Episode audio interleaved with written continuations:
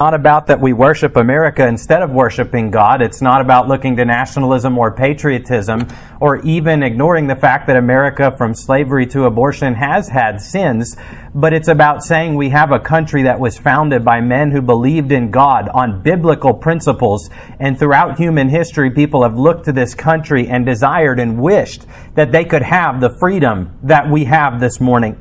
At Edna's funeral, Brother Ronnie talked about how when her and Lisa were in the Middle East working as nurses, that they attended Bible studies, but they had to be hidden. They had to be secret. Because in the Middle East, where they were, if they were to discover that you were having a Bible study, you would receive lashes. You would be deported with no second chance.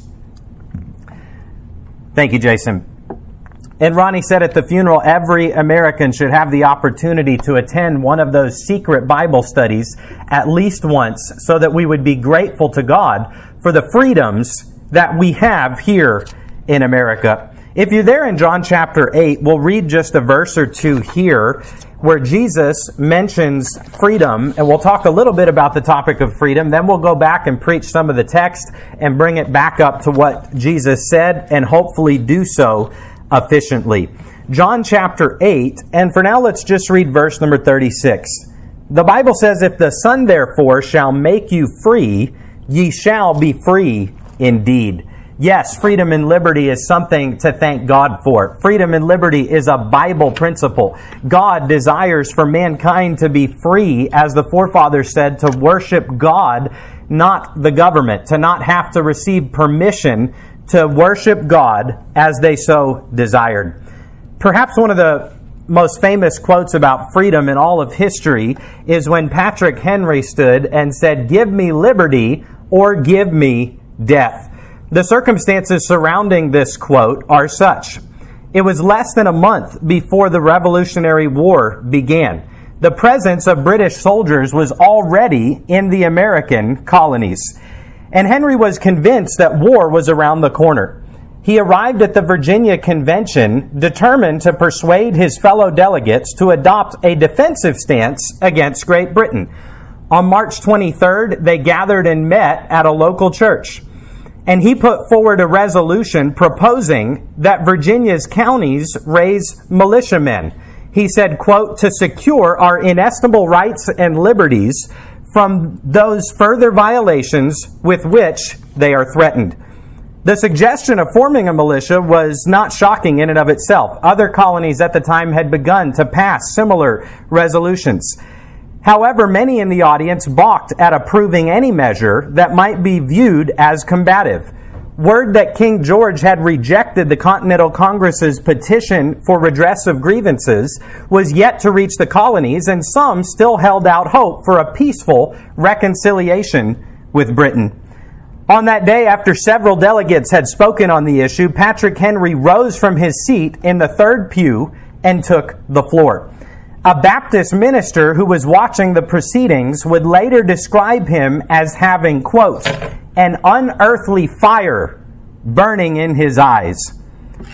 Henry spoke without notes, and he told the delegates that he was there to speak forth my sentiments freely before launching into an eloquent warning against appeasing the crown. Quote, I have but one lamp by which my feet are guided, he said, and that is the lamp of experience.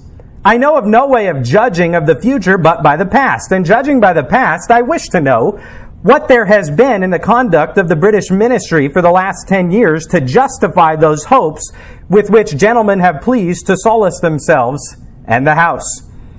Henry then turned his attention to the British troops mobilizing across the colonies. Are fleets and armies necessary to a work of love and reconciliation? He asked. Have we shown ourselves so unwilling to be reconciled that force must be called in to win back our love? Has Great Britain any enemy in this quarter of the world to call for all this accumulation of navies and armies? No, sir, she has none. They are meant for us. They can be meant for no other. As he continued speaking, Henry's tones began to darken with anger. Quote, Excitement began to play more upon his features, the Baptist minister would later say. The tendons of his neck stood out white and rigid like whipcords.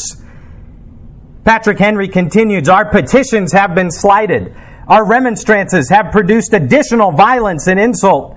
Our supplications have been disregarded, and we have been spurned with contempt from the foot of the throne. We must fight. I repeat it, sir, we must fight. An appeal to arms and to the God of hosts is all that is left us. He stood silent for a moment, letting his defiant words hang in the air. When he finally began speaking again, it was a thunderous bellow that seemed to shake the walls of the building and all within them. His fellow delegates leaned forward in their seats as he reached his crescendo. The war has actually begun, he cried. The next gale that sweeps from the north will bring to our ears the clash of resounding arms. Our brethren are already in the field. Why stand we here idle? What is it that gentlemen wish? What would they have? Is life so dear or peace so sweet as to be purchased at the price of chains and slavery? Forbid it, Almighty God. I know not what course others may take, but as for me, give me liberty or give me death. For several moments after he sat back down, the assembled delegates seemed at a loss for words. One was to later say, No other member was yet adventurous enough to interfere with that voice, which had so recently subdued and captivated. Hence the famous quote to this day, give me liberty or give me death. At that point in time, he was able to recognize the government of the British is being abusive towards us, and the only way that we are to secure our liberties is if we fight for them freedom meant so much that he was willing to stand up and say, Give me liberty or give me death. Those are the choices that we must make. Some quotes about freedom. Thomas Paine said, Those who expect to reap the blessings of freedom must, like men, undergo the fatigue of supporting it. Peter Marshall said, May we think of freedom not as the right to do as we please, but as the opportunity to do what is right. Ronald Reagan said freedom is never more than one generation away from extinction. We didn't pass it to our children in their bloodstream. It must be fought for, protected, and handed on for them to do the same. A couple of quotes that could apply to our day and age. Frederick August von Hayek said this Emergencies have always been the pretext on which the safeguards of individual liberties have been eroded. Dwight Eisenhower said this If you want total security, then go to prison. In there, you're fed, clothed, given medical care, and so on. The only thing that is lacking you is freedom. And Thomas Jefferson said, We hold these truths to be self evident that all men are created equal, and that they are endowed by their Creator with certain unalienable rights, that among these are life, liberty, and the pursuit of happiness. Yes, America was founded with the ideal of freedom, that we should be free to worship God and live our lives as we would choose, not to be enslaved, and that security itself was not worth trading away our freedoms and our liberties. You've heard of the famous Boston Tea Party, where a group of Americans disguised as Indians snuck onto the ships and they took 342 chests of tea. The group was called the Sons of Liberty and they threw it into the water because they said we're protesting taxation without representation. That's tyranny. You can't tax us without giving us a say in what is going on in our lives. And they threw the tea into the water and America invented coffee. well, maybe not, but that's what we drink. I like it better than tea anyway. God made us to be free. As we speak about freedom and even about Independence Day itself, it's important to remember that the men who signed the Declaration of Independence and wrote the Constitution, many of them, for the most part, believed in God. Many were Christians, and even Thomas Jefferson's ones who we would call a deist were probably more conservative in their thinking and biblical than a lot of Christians today. But they did believe in government because the Bible teaches that God has ordained government. 1 Peter 2:13 Submit yourselves to every ordinance of man for the Lord's sake, whether it be to the king as supreme or unto governors, as unto them that are sent by him for the punishment of evildoers and for the praise of them that do well. For this is the will of God for so is the will of God. You see, God ordained government, and the men who participated in the American Revolution, I believe it was different because they understood the biblical teaching of government, and they understood the seriousness and the cost of what would happen if they went down that road, but they said, we believe that the right to govern begins with the consent of the governed. We believe we have a right to throw off tyranny and to worship God and provide for our own future safety and freedoms when the government has become abusive. But it was different. Look at France and their history. Look at how many revolutions they had, where a bunch of people who were dissatisfied with life would have a revolution and overthrow the government, and that one wouldn't last very long. And then there'd be another one and another one, and they would form governments all the time simply because they were being rebellious. But the people who wrote the Constitution and the Declaration believed in the Bible and they believed in the role of government. Thus, they wrote a constitution that would honor the role of government as 1 Peter 2 teaches. So the Bible teaches that we should obey government because they are ordained by God. But the Bible also contains a couple of examples that teach us that when the government compels us to disobey God and a choice is to be made, that then we are to stand up for our liberty and we are to obey God, not man. In Acts chapter 5, verse 27 through 29, the disciples had been preaching Jesus for salvation. It says, And when they had brought them, they set them before the council, and the high priest asked them, saying, Did not we straitly command you that ye should not teach in his name? And behold, ye have filled Jerusalem with your doctrine, and intend to bring this man's blood upon us. They went to the disciples and said, Not you're forbidden to preach or to do anything, but rather you're forbidden to preach in the name of Jesus Christ. If it's a generic God you pray to, if it doesn't offend anyone, if it's not specific, then it's okay. But in the name of Jesus, you're not allowed to preach. Verse 29 Then Peter and the other apostles answered and said, We ought to obey God rather than man. In the book of Exodus, the Hebrews were taken slaves by the Egyptians. And Pharaoh recognized and realized that the Israelites have a lot of kids and they're multiplying their population. And before long, they're going to be stronger than we are and they'll be able to overrun us. And he said, I make a command to all of the Hebrew midwives that whenever a male child is born, you're commanded to throw it in the river until they drowned. You say, well, that was government. That was their authority. Were they required to obey that?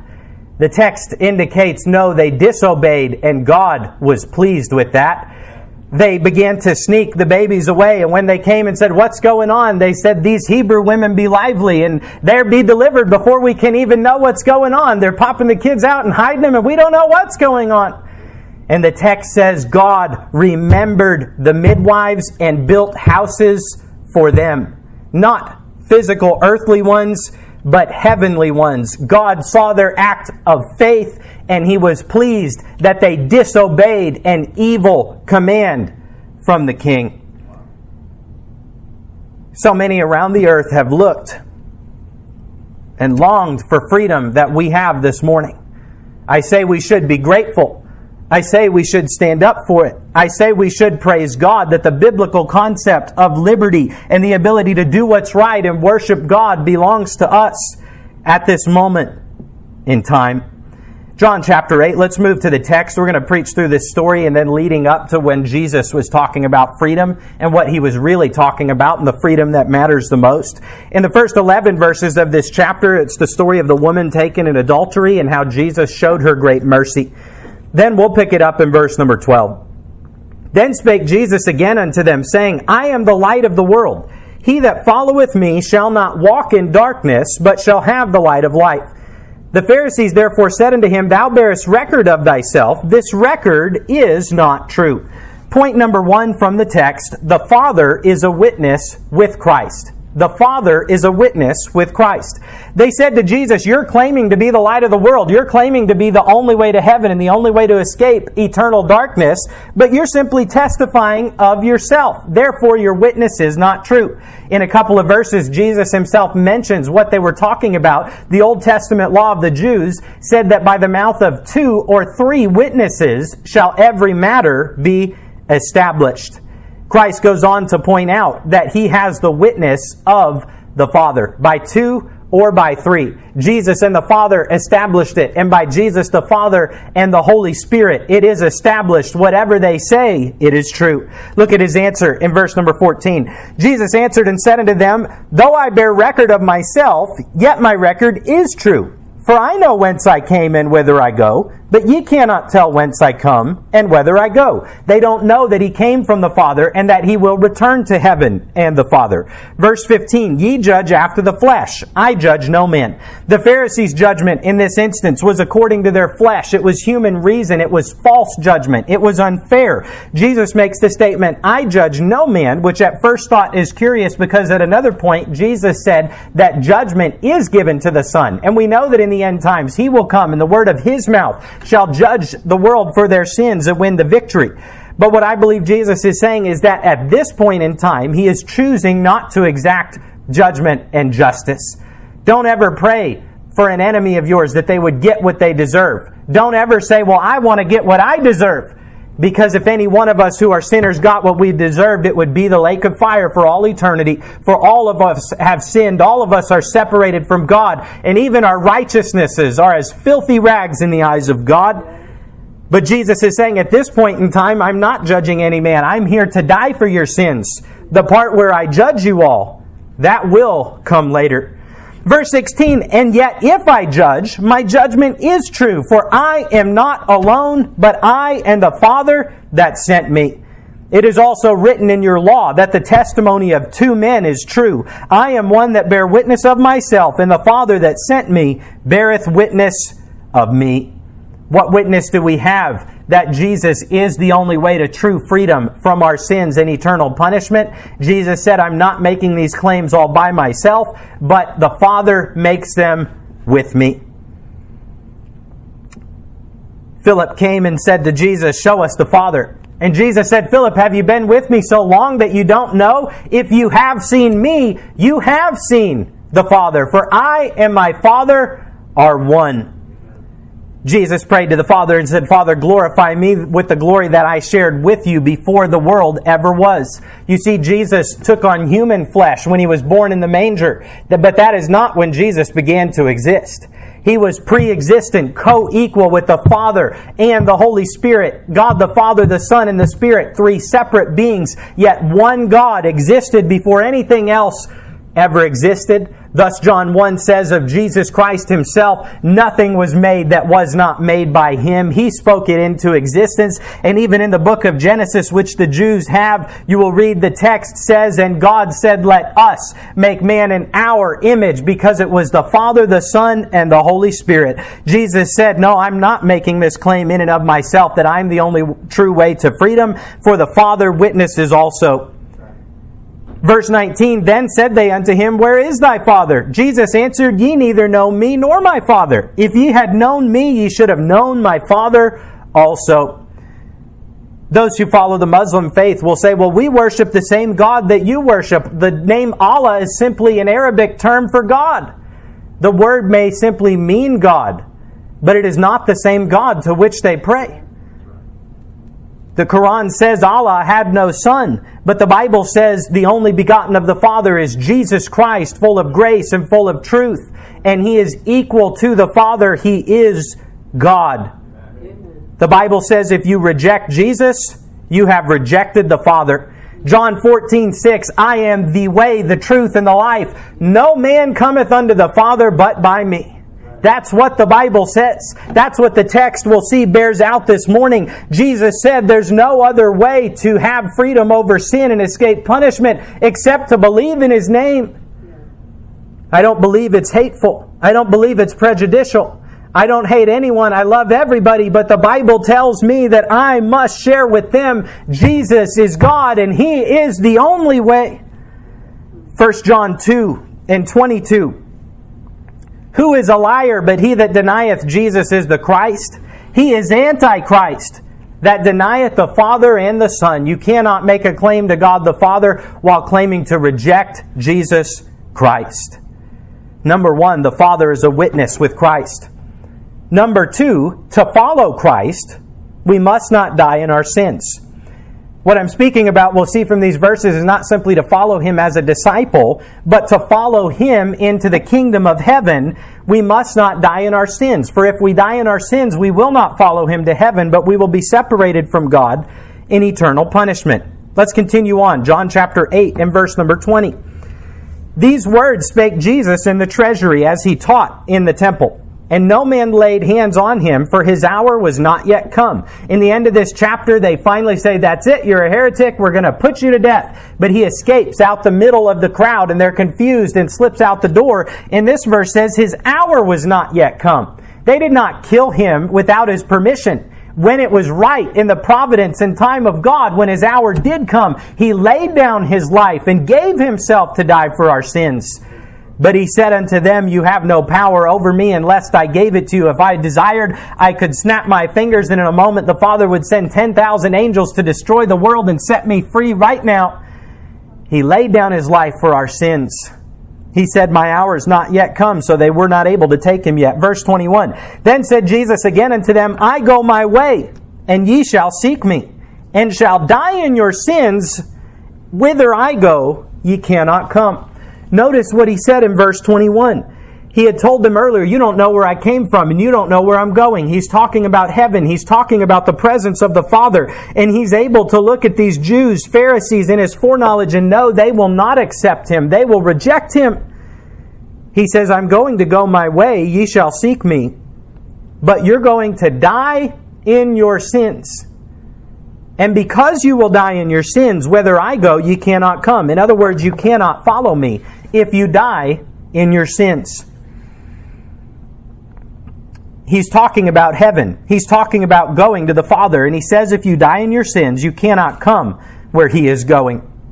Pastor preaches testimony on Father's Day and told how the woman who witnessed to him told him, he said, Well, you mean if I don't get saved, if I don't get born again, I can't go to heaven? She said, What does it say?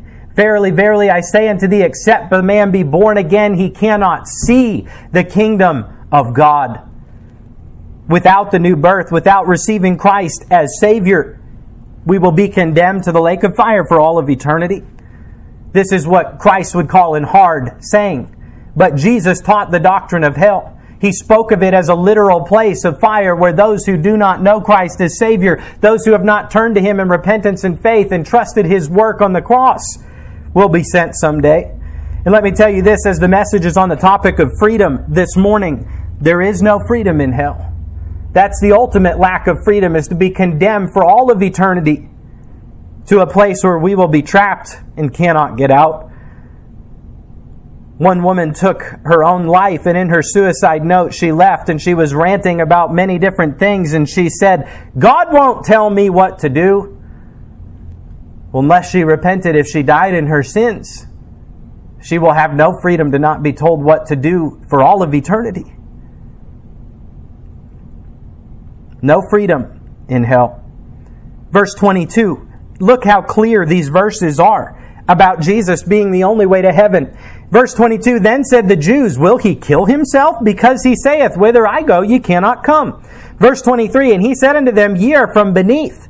I am from above. Ye are of this world. I am not of this world. I said therefore unto you that ye shall die in your sins. For if ye believe not that I am he, Ye shall die in your sins. It can't get any more clear in the Word of God. Only one name whereby we must be saved. It's the name of Jesus Christ. John chapter 3 says, If we believe on the Son, we have eternal life. But he that believeth not is condemned already, because he hath not believed on the name of Jesus Christ. It's not enough to make a prayer and to just pray to God. I believe when we pray, we should do what Jesus taught us pray in Jesus' name. And at the National Prayer Breakfast one year, if I'm not messing up my stories, I think it was Waltrip, the NASCAR driver, was invited to speak, and the Dalai Lama was there, and people of other faiths were there. But he got up and told his testimony, and he said, I'm simply here to tell you the Bible itself says that Jesus is the only way to heaven. May we never be afraid to pray in Jesus' name. May we never be afraid when we have the opportunity to speak and to say, I love everyone, but I cannot change the truth. Jesus is God and there is none other. Let's continue on here, verse number 25. Then said they unto Jesus, Who art thou? And Jesus saith unto them, Even the same that I said unto you from the beginning. I have many things to say and to judge of you, but he that sent me is true, and I speak to the world those things which I have heard of him. They understood not that he spake to them of the Father. Then said Jesus unto them, When ye have lifted up the Son of Man, then shall ye know that I am he, and that I do nothing of myself, but as my Father hath taught me, I speak these things. The phrase there, lifted up, was a term used in those days for the crucifixion. And Jesus said, When you have crucified me, then will you know that I am of the Father. The Gospels tell us that as Jesus hung on the cross, there was an eclipse and the sun did not shine for about six hours. It was darkness in the land in the middle of the daytime, even though it was noon and up to, I, don't have it in front of me, but three in the afternoon or whatever time it was when he died. There, thus the lyrics from the song At the Cross, it says, Well might the sun in darkness hide and shut his glories in when Christ the mighty maker died for man the creature sin. But the Bible tells us when Jesus said it is finished and he gave up the ghost, again willingly surrendering to death for us, the sun came back out and began to shine. The veil of the temple was rent in twain, signifying that no longer would a priest have to go to God for us, but all of us can go directly to God. There was a great earthquake, and many of the saints in Jerusalem rose from the grave, and the soldiers said, Surely this man was what he claimed to be. Not only that, but three days and three nights later, the people who had been set to watch and guard his grave came, and they said, The angels came in the night, and he's not there anymore. He walked out. Jesus said, After I'm lifted up, then you'll know I am the Christ. And many of those who knew still rejected him.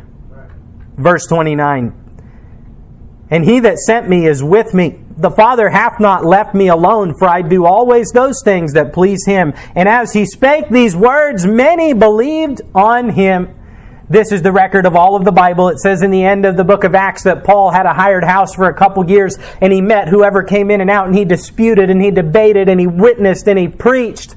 And it says, and some believed and some believed not. The Bible actually tells us most people won't believe. Most people in their sin will turn down Christ. Remember, he said, Narrow is the way that is true, straight is the gate. Few there be that find it, but broad is the way to destruction, and many there be that walk down it. But don't get discouraged as we preach the word, as we give the gospel, as we live for Christ. Some will believe. Some are out there who, if they hear of the plan of salvation and someone cares enough to tell them about it, they will believe in Jesus. One out of a hundred, one out of a thousand, one out of a million is worth preaching the truth till the one comes that says, Yes, I want Jesus Christ. Verse 31 Then said Jesus to those Jews which believed on him, If ye continue in my word, then are ye my disciples indeed, and ye shall know the truth, and the truth shall make you free. He spake to those which were believing on them, and he says, Now what you're supposed to do is continue in my word and ye shall be my disciples indeed. The word there, disciples, means learner or pupil. So they were already believing in Jesus Christ. And he says to the new Christians, if you really want to be a student of me, continue in my word. And ye shall know the truth, and the truth shall make you free. What is the truth he's talking about? What is the truth that they will learn that will make them free? It's the word of God verse 33, they answered him. Now, I want to point out that they here is not the new believers who he was just speaking to in the previous verse, but all throughout the chapter, verse 13, 19, 22, 27, 33, 39, 48, 52 and 59, it says, and they, and they, and they, speaking of the Jews which rejected him. So he's now speaking to some of the new believers and says, continue in my word, and then you'll know the truth, and the truth shall make you free. Then they, the other Jews standing by who rejected him, answered him. Verse 33 We be Abraham's seed, and were never in bondage to any man. How sayest thou, ye shall be made free? Wow. They said, We have no need of Christ. We have no need of being set free. We're Abraham's seed. We're the Jews. We have freedom. The church in Revelation chapter 3, whom Jesus was rebuking, he said, Thou sayest, I am increased with goods. I'm clothed. I'm full. I have need of nothing. But Christ said, Thou knowest not that thou art miserable, poor, blind, and naked. He said, Spiritually, before God, you have none of those good things which you are rejoicing in physically, and you are in dire need of repentance before God. And these Pharisees who were rejecting Christ, the group of people who just a moment ago Jesus said, You are going to die in your sins and not be able to go to heaven where I am. They said, We were never in bondage. What do we need to be made free of? Jesus said, verse 34, Jesus answered them, Verily, verily, I say unto you, whosoever committeth sin is the servant of sin.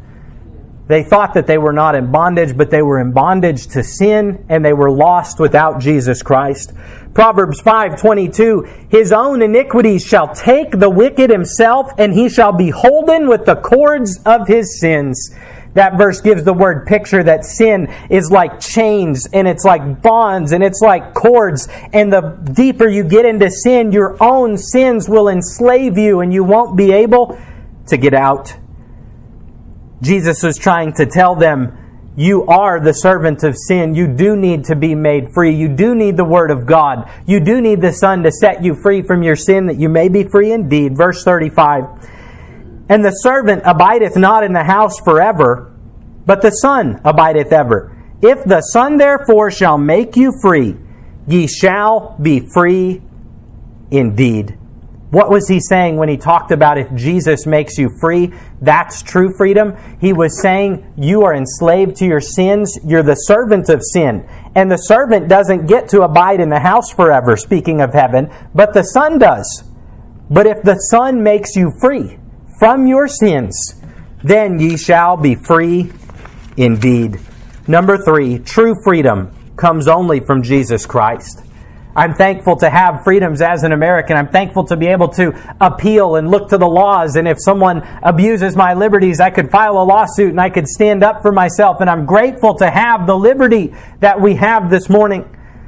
But most of all, I'm grateful that Jesus Christ is my Savior. I'm thankful that according to the promises of the eternal Word of God, either I'm going to heaven forever, my soul is secure, or else God Himself is a liar. And I don't believe He's a liar, not for one moment. True freedom is not freedom to live out our lives and do what we want, but it's to be set free from our sins and to do what we should. What a privilege it is. To know Jesus Christ is to be free from hell, from the penalty of sin. And there is victory in Jesus Christ. Over sin, over addiction, and over condemnation to the lake of fire, there is victory in the name of Christ. He can set us free from all of it. Some people would say, well, freedom is maybe the ability to do what I want. One young man said, I'm tired of everybody telling me what to do all the time. I'm going to run away and join the army. Those of you with experience would know that's not exactly the way that works out. 2 Peter 2:19 says this of false prophets, and I'm finishing up here this morning. While they promise them liberty, they themselves are the servants of corruption. For of whom a man is overcome, of the same as he brought in bondage. It says their false prophets will say, We'll promise you liberty, you can be free. But they are servants of corruption. And if you believe their lies, you will be overcome in bondage. Running into sin and saying, I'm free to do whatever I want, I'm going to live how I want, that's not freedom. Sin destroys us, sin enslaves us. That's what happened to Samson when he continued on in sins of the flesh and would not repent. And the strongest man in all of Israel ended up grinding meal at the, the wheelhouse while the Philistines mocked him and plucked out his eyes. Absalom was taken in the sin of pride and was caught in a tree and stabbed with a dagger. That was his end.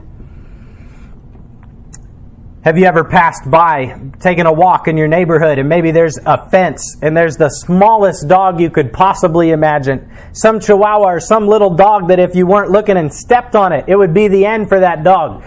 But what does it do? It barks up a storm. It thinks it can fight anything, and it fights at the fence and claws, and it's angry. And boy, if I just got out of this fence, I could kill that pit bull or whatever it is that's out there. What would happen if he did make it outside the fence? He'd be destroyed. My parents had a German Shepherd dog one time who was good at escaping, and one time he escaped, and accidentally a car in the alleyway hit him, and he had a little fracture in his leg, and he recovered from it. But ever since that time, whenever the gate was open, he'd look at that gate and he'd start to whimper, and he'd start to back up, and he'd run away. And you see, sometimes we may think the ability to live our life, if we were to say, I don't care what the Bible says, there's too much pressure. I want to live like the other people are living around me. I don't want the rules anymore. I don't want that fence. Our freedom would not really be freedom, it leads to destruction. One more application, Galatians 4 9, people who had come to the knowledge of Christ, but then people were trying to enslave them back into legalism and the keeping of Old Testament law and trusting in that for righteousness. Paul said, But now, after that ye have known God, or rather are known of God, how turn ye again to the weak and beggarly elements, whereunto ye desire again to be in bondage? Legalism and work salvation is not freedom Paul said it is bondage. Embrace the liberty that you have in Jesus Christ. Grace of God gives us freedom. Grace of God gives us freedom to decide how we want to live. He's not made us robots, and if we are headlong on going our own way, He will let us go that way. But the freedom that we have been given is not a right to do whatever we want, but rather it's a responsibility to choose to do what we should. If Christ does not live, give you liberty, you will be given death. I'm free to choose this morning, and so are you. May we choose, first of all, to receive Christ as Savior, but secondly, choose to do what is right. Let's bow our heads for prayer. Heavenly Father, thank you for the freedom you have given us through your Son. Thank you that we have the ability to meet here this morning and not be in fear that people will come and drag us away. Those videos have been on the news just recently in China, but also in Canada. People arrested simply for coming to the house of God. Thank you that we have the ability to live in this country. Thank you on this 4th of July that you've given us an opportunity to use our freedoms to do what is right, to spread the gospel. Lord, if anyone here today does not know you as Savior, I pray that they would before they leave. I pray that no one would leave here not knowing you as Savior, that no one would leave here being lost in their sins, but they would, they would call upon you today and receive you as Savior. If anyone needs to talk about the gospel, please see me or see someone here this morning. We can help you, but in simple prayer, repentance, and faith, you can trust Jesus Christ and his finished work on the cross. Call upon him and ask him to save your soul, trusting not in your good works, but only in his death and righteousness. And he has promised he will not turn you away. The music will play. Let's have a time of prayer.